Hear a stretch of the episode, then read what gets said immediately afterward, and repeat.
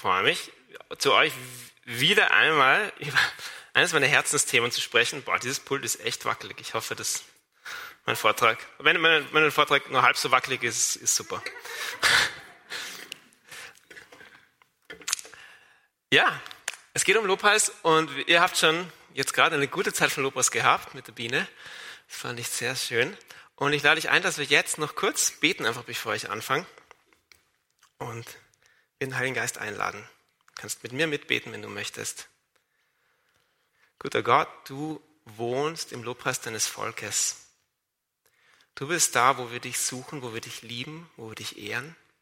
Wir danken dir für deine Gegenwart und wir laden dich ein, Herr, dass du wirkst und dich bewegst in dem, in dem bisschen, was ich, was ich mitbringe heute. Bete, dass du sprichst, dass du das betonst, was wichtig ist und dass du uns hineinnimmst in diese Tiefe, in dieses Geheimnis von Lobpreis und Anbetung. Lass uns wachsen, lass uns lernen, lass uns mehr von dir entdecken in dem, was wir tun. Amen. Ich weiß nicht, wer von euch den letzten Pfingstkongress von Loretto mitverfolgt hat. Loretto veranstaltet ja jährlich so ein großes Pfingstfest, großen Pfingstkongress in Salzburg und da kommen zehntausende Leute normalerweise nach Salzburg. Der letzte war pandemiebedingt jetzt ein bisschen kleiner. Es waren nur so um die 400 Leute da. Wir waren drüben in der Universitätsaula hier in Salzburg.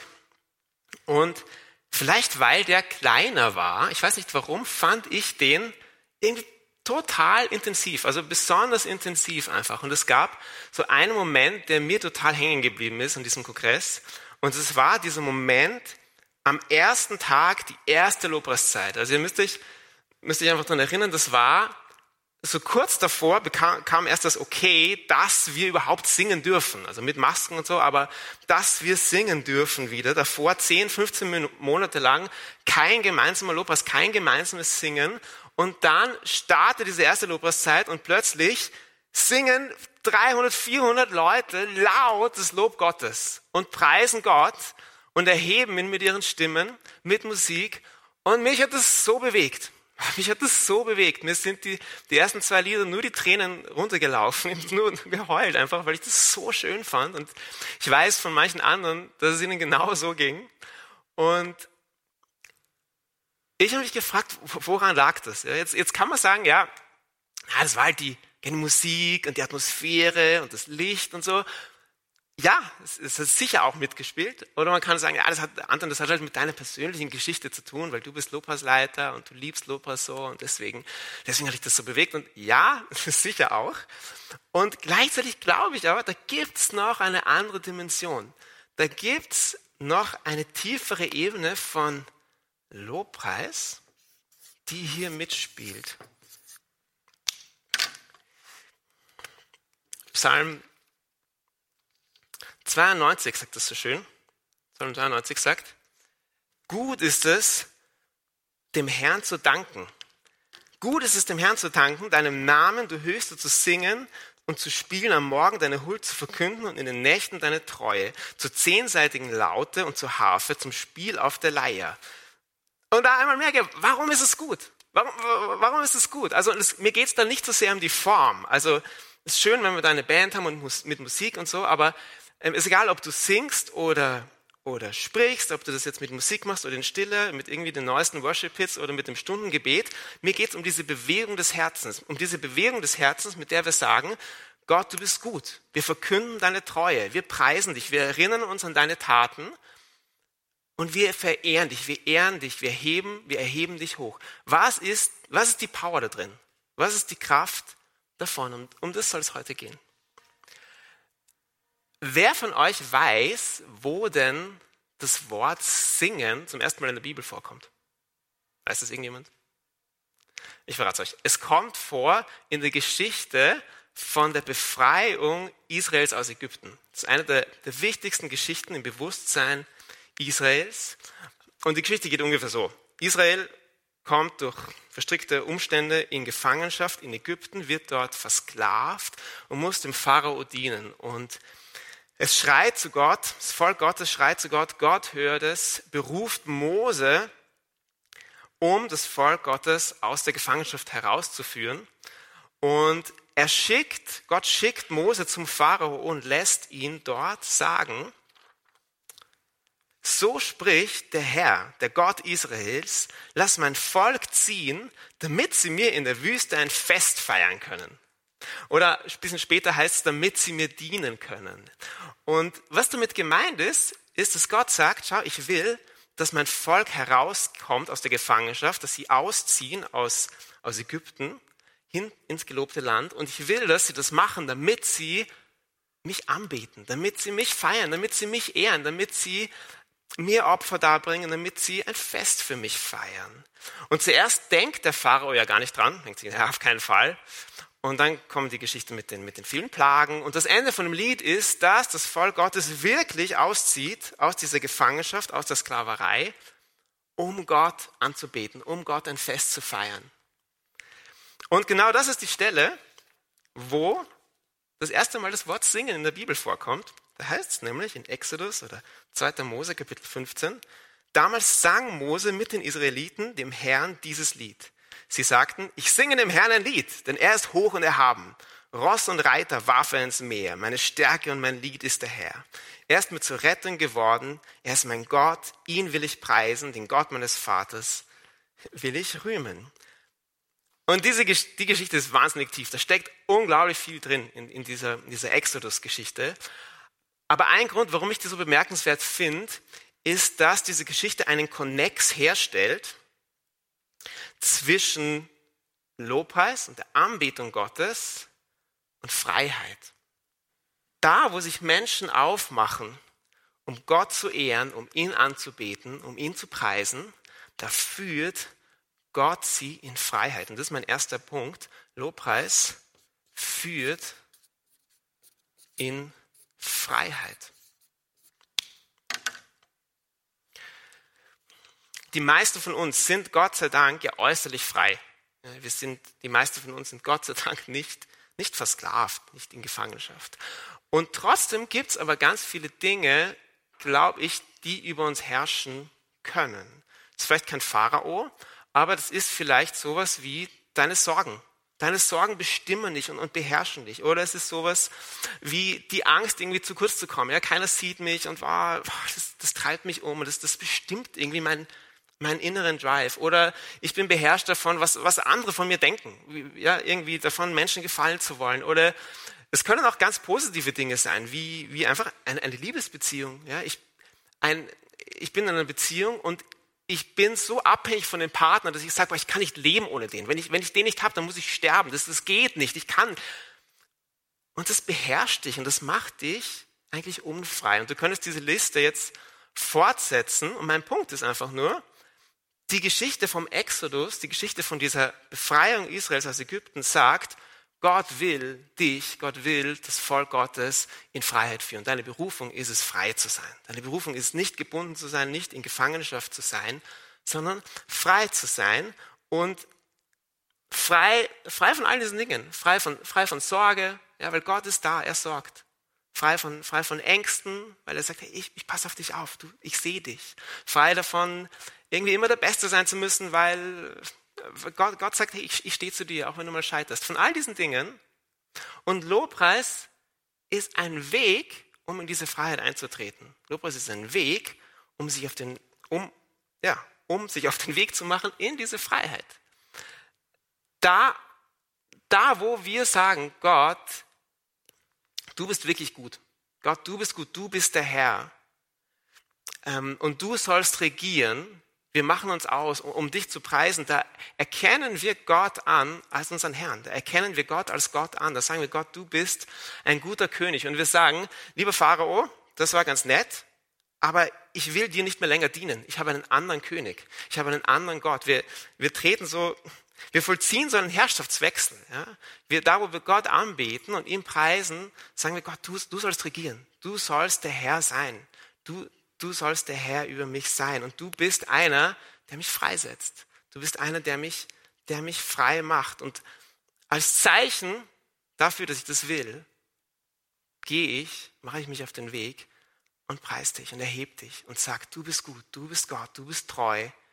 Ich erkenne dich an als den wahren Gott, als den wahren König über meinem Leben. Das ist ein riesiges Thema. Und wenn dich das mehr interessiert, ich habe vor einiger Zeit beim Sunday Morning Nummer 179 nur über diesen ersten Punkt gesprochen, wie Lobpreis uns in größere Freiheit führt. Wenn dich das interessiert, hör dir den an. Mein zweiter Punkt ist Lobpreis weitet unseren Blick. Weitet unseren Blick. Menschen haben sehr unterschiedliche Arten, so auf Konflikte zu reagieren. Aber es gibt ein Muster, ein so ein Reaktionsmuster, das evolutionär einfach ganz tief in jedem von uns angelegt ist. Und das ist das Muster Freeze. Ah, das haben wir schon gehabt. Das habe ich euch nicht gezeigt. Moment, kurze Unterbrechung. Das ist so mit Konflikten. Mit Konflikte, er kommt und dann steckt man kurz fest. Warum steckt man fest? Weil man in eines von diesen drei Mustern fällt, nämlich Freeze, Fight oder Flight. Entweder also, das ist so aus einer Zeit, da, ist, da kommt der große Säbelzahntiger. Ja? Der Säbelzahntiger kommt, du siehst den Säbelzahntiger und du musst entscheiden, was mache ich? Stelle ich mich tot, freeze, ich friere ein, stelle mich tot und warte einfach, bis der Säbelzahntiger weg ist? Oder ich sage, der Säbel, der ist nicht so groß, der, ist nicht, der schaut nicht so gefährlich aus, ich, ich, ich krieg den kleinen, ich gehe in Fight, ich kämpfe, ja? ich mache ihn, ich lege mich mit dem Säbelzahntiger an, weil ich denke, ich, ich kann ihn besiegen. Oder ich gehe in den Flight-Modus, also flüchte, ich sage, ah, okay, da ist ein Baum, der ist toll, ich gehe mal darauf. Und ich flüchte vor dem Säbelzahntiger. Und das funktioniert, diese Taktik, Freeze, Fight, Flight, funktioniert super, wenn wir gegen Säbelzahntiger kämpfen. Unser Problem ist, wir haben oft mit anderen Problemen zu tun. Und Freeze, Fight, Flight ist nicht so hilfreich, wenn du zum Beispiel gerade eine Familienkrise lösen musst. Oder wenn du gerade mit jemandem streitest oder wenn du gerade deinen Job verloren hast. Weil dieses, dieses Muster führt uns in einen totalen Tunnelblick. Also, nochmal so zur Veranschaulichung. Hier ist der Säbelzahntiger. Moment. So, Säbelzahntiger. Säbelzähne, große Säbelzähne. Okay. Und hier unten sind wir. So. Und Freeze, Fight, Flight lässt uns, führt uns in einen Tunnelblick. Und wir sehen nur den Säbelzahntiger. Wir sehen nur diese Bedrohung. Und das macht uns ganz schlecht darin, gute Lösungen zu finden zum Beispiel, weil wir alle diese Dinge hier nicht sehen, diese Optionen, diese Möglichkeiten, die sehen wir alle nicht. Weil wir sehen nur, die, wir sehen nur ihn, wir sehen nur den Tiger. Und weil wir schlecht drin sind, Lösungen zu finden, ähm, bedrückt uns das. Ja, das, das entmutigt uns. Wir denken so, oh, soll, soll, wie sollen wir das machen? Keine Ahnung. Oh. wir sind entmutigt, wir sind deprimiert, wir, es fällt uns schwer, den nächsten Schritt zu machen. Und da steckt auch was, da kann auch was Geistiges drinstecken, nämlich es kann uns berauben unseres, unseres Glaubens oder unserer Erwartung, dass Gott wirkt. Wir sehen nur hier diese Bedrohung und wir erwarten, wir rechnen gar nicht damit, dass, dass Gott auch noch da ist, dass Gott für uns ist, dass Gott uns hilft, dass Gott ein Retter ist. All das, all das, das sehen wir nicht, weil wir so in diesem Tunnelblick sind. Und umso interessanter ist es, wie die Schrift, wie in der Schrift oft auf Probleme reagiert wird, nämlich oft auch mit Lobpreis. Zum Beispiel Psalm 59. Da heißt es, ein Psalm Davids, für den Chormeister nach der Weise verdirb nicht. Ein Miktam-Lied verdirb nicht, großartig. Vielleicht sollte ich auch, wenn ich beim Sunday Morning Lobpreisleid öfter mal Lieder nach der Weise verdirb nicht spielen. Okay. Äh, also, und dann heißt es, als Saul hinschickte und, mir das, und man das Haus bewachte, um ihn zu töten. Also, die Situation, die ist, die ist nicht optimal. David wird verfolgt und jemand schickt, um ihn zu töten. David ähm, ja, fürchtet um sein Leben. Und dann heißt es weiter, Entreiß mich denen, die Unrecht tun, vor blutgierigen Männern rette mich, denn siehe, sie lauerten mir auf, Mächtige greifen mich an. Also David geht erstmal schon in dieses, Herr, hier ist das Problem. Hier ist das Problem. Das ist wirklich ein Problem. Schau mal, die kommen und die wollen mich umbringen. Bitte rette mich. Ja, sie lauern mir auf, bitte komm und hilf mir. Das Problem anzuschauen, das ist sehr gut. Gott um Hilfe zu bitten, ist sehr gut. Und jetzt kommt aber, jetzt kommt aber der, der Turning Point, so gegen Ende des Psalms, dreht dieses Gebet David in diese Richtung. Und da sagt er nämlich, ich aber will deine Stärke besingen, über deine Huld jubeln am Morgen, denn du wurdest mir zur schützenden Burg, eine Zuflucht am Tag meiner Bedrängnis, meine Stärke, dir will ich singen und spielen, denn Gott ist meine beschützende Burg. Er, mein huldreicher Gott. Das heißt, es kommt der Punkt für David, wo er sagt, okay, ich habe jetzt genug auf das Problem geschaut, ich habe genug Gott um Hilfe gebeten, das ist alles gut, aber jetzt fange ich an, ihn zu preisen. Ich fange an, ihn zu erheben inmitten dieser Situation. Vor dem Angesicht meiner Feinde sage ich Gott, du bist ein huldreicher Gott. Du bist meine Zuflucht. Ich erinnere mich an das, was du getan hast. Ich erinnere mich an das, wer, wer du für mich sein willst.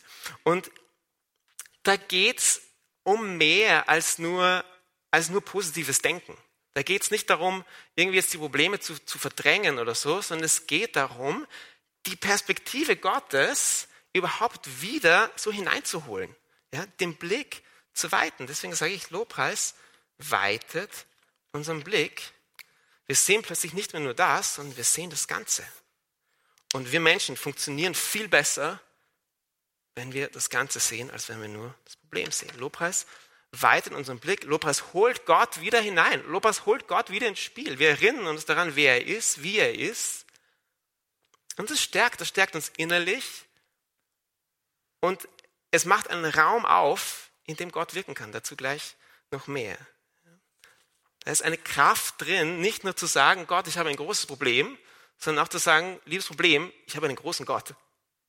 Und das ist ganz wichtig. Und das ist die Kraft von Lobpreis. Lobpreis weitet unseren Blick. Es weitet nicht nur unseren Blick, es macht noch etwas Drittes. Und zwar, Lobpreis bahnt einen Weg, einen Weg für Gottes Wirken. Ich habe es gerade schon angedeutet. Lobpreis bahnt einen Weg für Gottes Wirken. Warum? Wie soll das funktionieren? Psalm 22 hat diesen, diesen starken Satz drinnen, wo es heißt, du Gott bist heilig, du thronst über dem oder im Lobpreis Israels. Wir haben das am Anfang schon, schon gesehen. Lobpreis zu machen, Gott zu preisen, ihn anzubeten, ist ein Akt, wo wir ihn als König anerkennen. Da, wo das Volk Gottes Gott als König preist, dort darf er König sein. Dort thront er. Ja, wer thront? Ein, ein König thront. Wenn Gott im Lobpreis thront, ist Lobpreis ein Ort, wo er regieren kann. Öffnet Lobpreis einen Ort, einen Raum, in dem er herrschen und wirken kann, wo er sagen kann, was, was passiert und was nicht. Und es gibt hier ganz viele Geschichten, die man jetzt irgendwie erzählen kann aus der Bibel, wo, wo das passiert, wo Leute, äh, Leute Gott preisen und plötzlich passiert irgendwas. Ja, ich denke jetzt zum Beispiel an Jona, der im Fisch ist und das ist alles nicht, er ist im, im, Bauch des Fisches und er macht Lobpreis und der Fisch spuckt ihn aus. Oder Paulus und Silas im Gefängnis, in Apostelgeschichte 16, werden ins Gefängnis geworfen und ähm, weil sie das Evangelium verkündet haben und dann sind sie mitten in der Nacht dort und, und fangen an, Gott zu preisen. Dann kommt ein Erdbeben und ein Engel kommt und er führt sie aus dem Gefängnis raus und der Gefängniswärter bekehrt sich und seine ganze Familie. Und so gibt es ein paar Geschichten, aber meine Lieblingsgeschichte zu dem Thema ist die Geschichte von König Josaphat. Ist keine sehr bekannte Person, keine sehr bekannte Figur in der Bibel, aber König Josaphat war, ein, war der König von Juda, so ungefähr im 9. Jahrhundert vor Christus. Und er kommt einmal in so eine Situation, wo ein Heer von Moabitern und Ammonitern heranzieht, um gegen Israel in den Krieg zu ziehen. Und es schaut einfach gar nicht gut aus. Es schaut wirklich, wirklich schlecht aus. Das musst du dir vorstellen, das ist so wie wenn, stell dir vor, Österreich spielt gegen Italien im Achtelfinale bei der EM. Ungefähr so. Und es schaut wirklich nicht toll aus. Und was machen sie? Naja, sie beten. Sie beten. Judah versammelt sich und sie beten. Und dann hat in dieser Gebetsversammlung jemand einen Eindruck. Und jemand fängt an zu prophezeien und sagt, ihr Lieben, das wird alles, alles wird gut, weil Gott sieht uns und Gott ist da und er wird sich um diese Sache kümmern. Und Josaphat hört das und denkt sich, okay, dann habe ich eine gute Idee. Und am nächsten Tag sagt er, da kommt jetzt eine gute Idee, nämlich, nachdem er sich mit dem Volk beraten hatte, stellte er Sänger für den Herrn auf, die in heiligem Schmuck und Kampf und dem, ah, die in heiligem Schmuck dem kampfbereiten Heer voranzogen, Loblieder sangen und riefen, Dank dem Herrn, denn seine Huld wird ewig. Also, man muss sich ein bisschen hineinversetzen in die Situation. Ja, da ist ein großes Heer, großes Heer, und das zieht heran. Und es ist viel größer, als dass man es besiegen kann. Und Josaphat denkt sich, ich habe eine gute Idee, wir stellen an die Spitze von unserem Heer Lobpreisleiter. Ganz vorne weg, ganz, ganz vorne an die Front, da stellen wir Lobpreisleiter hin und alle Generäle denken sich, super Idee, Josaphat. Großartige Idee. Ähm, ja, die, die kommen da irgendwie mit, mit Speeren und Säbelrassen auf uns zu und was machen wir? Ja, wir stellen so ein paar Gitarristen vorne hin, die sagen, deine Huld wird ewig, dank dem Herrn, super. Josaphat, du bist echt eine Kanone, wenn es um Kriegsführung geht. Wahnsinn. Okay, und jetzt pass auf, die Geschichte geht aber weiter. Jetzt heißt es nämlich im nächsten Vers, Während sie, also die, die Leviten, diese die Leute, die, die an der Front stehen und Lobpreis machen, während sie den Jubelruf und Lobpreis anstimmten, führte der Herr Feinde aus dem Hinterhalt gegen die Ammoniter, Moabiter und die Bewohner des Berglands Seir, die gegen Juda gezogen waren, sodass sie geschlagen wurden. Brabababam. Und das ist erstaunlich. Und ich, ich weiß nicht, ob diese Geschichte, ob das jetzt genauso wörtlich so passiert ist oder nicht. Das ist auch, glaube ich, nicht so wichtig, weil ich glaube, dass der Heilige Geist die Schrift inspiriert hat und damit etwas sagen will. Und ich glaube, dass der Heilige Geist damit so etwas Ähnliches sagen will wie Lobpreis bahnt einen Weg für Gottes Wirken. Lobpreis bahnt einen Weg für Gottes Wirken. Ich sage euch ganz ehrlich, gerade so in diesen zwei Punkten, da bin ich kein Held drin. Ich bin da nicht besonders gut drinnen. Jeffy hat vorher gesagt, jede Phase meines Körpers hat das Durchdringen so mittel. Ich, ich, mir fällt das wirklich schwer. Mir fällt das wirklich nicht leicht in einer Situation, wo ich herausgefordert bin oder wo, wo ich vor einem Konflikt, vor einer Not stehe, ähm, dann zu sagen, Gott, ich preise dich, ich erhebe dich. Und gleichzeitig ermutigen mich solche Geschichten wahnsinnig, in dem zu wachsen und das zu probieren und in dem mich nach dem auszustrecken. Und es gibt eine Geschichte, die ich vor ein paar Wochen erlebt habe, die einfach so gut dazu passt, deswegen will ich sie euch erzählen.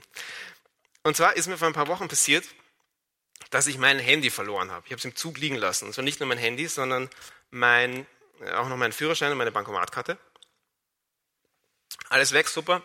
Und ich habe mir gedacht, ja, erst habe ich mir gedacht, na, ist, ist nicht so schlimm, ist nicht so tragisch, wird schon wieder auftauchen.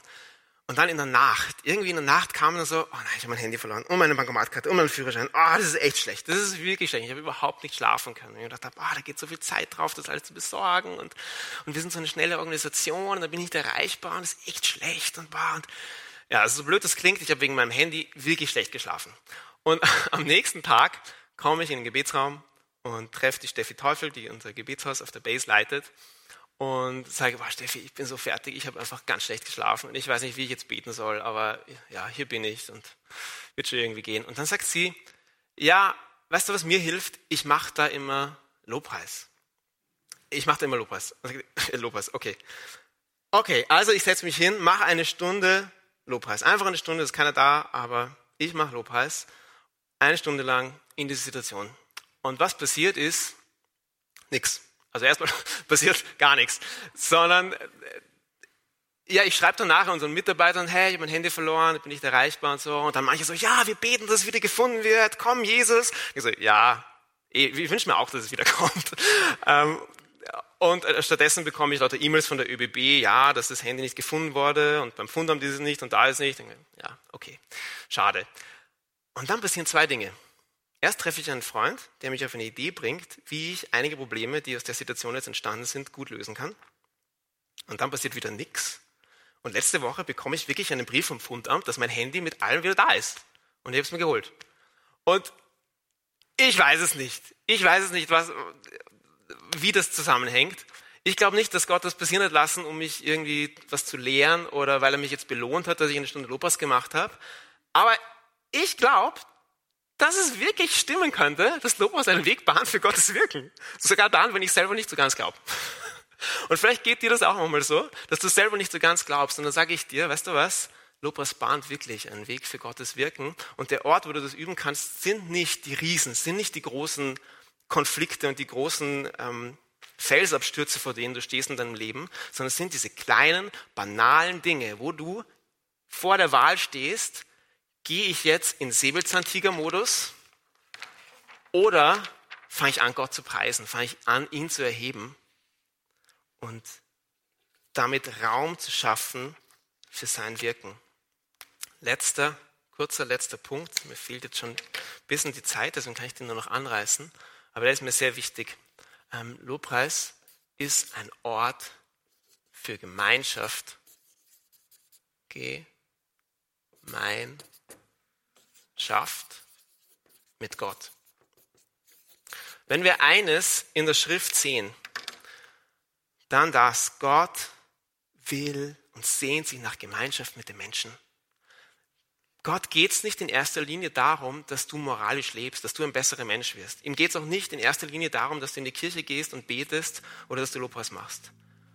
Das ist nicht das, worum es ihm in erster Linie geht, sondern worum es ihm in erster Linie geht, ist Gemeinschaft mit dir. Und das biblische Wort für Gemeinschaft ist Bund. Gott will einen Bund mit dir. So wie ein Mann, wenn eine Frau heiratet und einen Ehebund schließt. Gott will einen Bund mit dir und mit uns als Volk Gottes.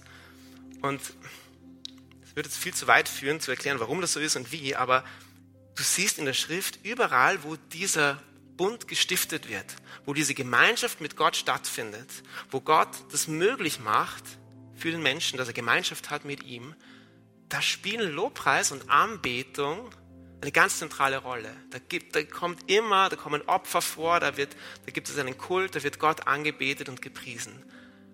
Bis hin zur Vollendung der Welt, ähm, wenn diese Gemeinschaft zwischen Gott und Mensch vollkommen wird. Ja, das ist ja alles sehr schwierig mit dieser Gemeinschaft, aber Gott schenkt durch das Kreuz und durch Jesus einen Weg, wie diese Gemeinschaft eines Tages wirklich vollkommen sein wird. Und im Buch der Offenbarung die genau über diese Vollendung der Welt, das genau über diese Vollendung der Welt auch spricht, heißt es, ich hörte etwas wie eine Stimme einer großen Volksmenge und wie ein Rauschen vieler Wasser und wie ein Rollen starker Donner, die sprachen, Halleluja, denn der Herr, unser Gott, der Allmächtige, hat die Herrschaft angetreten. Lasst uns fröhlich sein und jubeln und ihm die Ehre geben, denn die Hochzeit des Lammes ist gekommen und seine Frau hat sich bereitet gemacht. Das Lamm, das Lamm steht für Christus, die Frau ist die Braut, ist das Volk Gottes und die Hochzeit ist ein Bild dafür, dass das Volk Gottes eingeht in die volle Gemeinschaft mit Gott. Und dieses Ereignis ist gerahmt von Lobpreis und von Anbetung. Da wird gesungen, da wird Gott gepriesen, da wird er erhoben. Und für diesen, für diesen Ort, dies, diese Gemeinschaft, die dort stattfindet, bist du geschaffen. Das ist, das ist, wo die Reise hingeht. Das ist das Ziel deines Lebens. Du, du gehst zu auf diesen Ort, vollkommene Gemeinschaft mit Gott, wenn du an Jesus glaubst. Und dieser Ort ist gerahmt von Lobpreis und Anbetung. Was ist die Kraft von Lobpreis? Ich glaube, dass die Kraft von Lobpreis ist, dass es uns ein bisschen einen Vorgeschmack geben kann auf diesen Ort. Dass Lobpreis uns ein bisschen einen Vorgeschmack geben kann auf diese Gemeinschaft mit Gott, dass es ein Ort ist, wo wir Gott wirklich begegnen können, wo wir Gott nahe kommen können. Ja, in noch tieferer, weil sakramentalerweise sicher in der Eucharistie, aber auch in diesem, an diesem Ort von Lobpreis und Anbetung. Ja. Lass, uns, lass uns Orte schaffen, auch als Gemeinde, lass uns Orte kultivieren, wo das schmeckbar wird, wo das spürbar wird, wo ein Ort ist, wo Leute in Freiheit kommen, wo unser Blick geweitet wird, wo Gott regiert und er wirken kann und wo wir etwas von dieser Gemeinschaft mit Gott erfahren, zu der wir berufen sind, weil wir geschaffen sind für Lobpreis und Anbetung. Herr, wir danken dir dafür und wir beten, dass wir, dass du in uns ein preisendes, ein anbetendes Herz erschaffst. In den Gebrochenheiten und in den ja, in die Gebrochenheiten des Lebens, Herr, da wo wir das auch nur stückhaft anfangen und beginnen können. Herr, schaff in uns ein Herz, das dich anbetet, das dich preist, das dich erhebt als unseren Gott. Und führe uns auf diesem Weg hin zu dieser vollkommenen Gemeinschaft mit dir. Und darum beten wir in deinem Namen.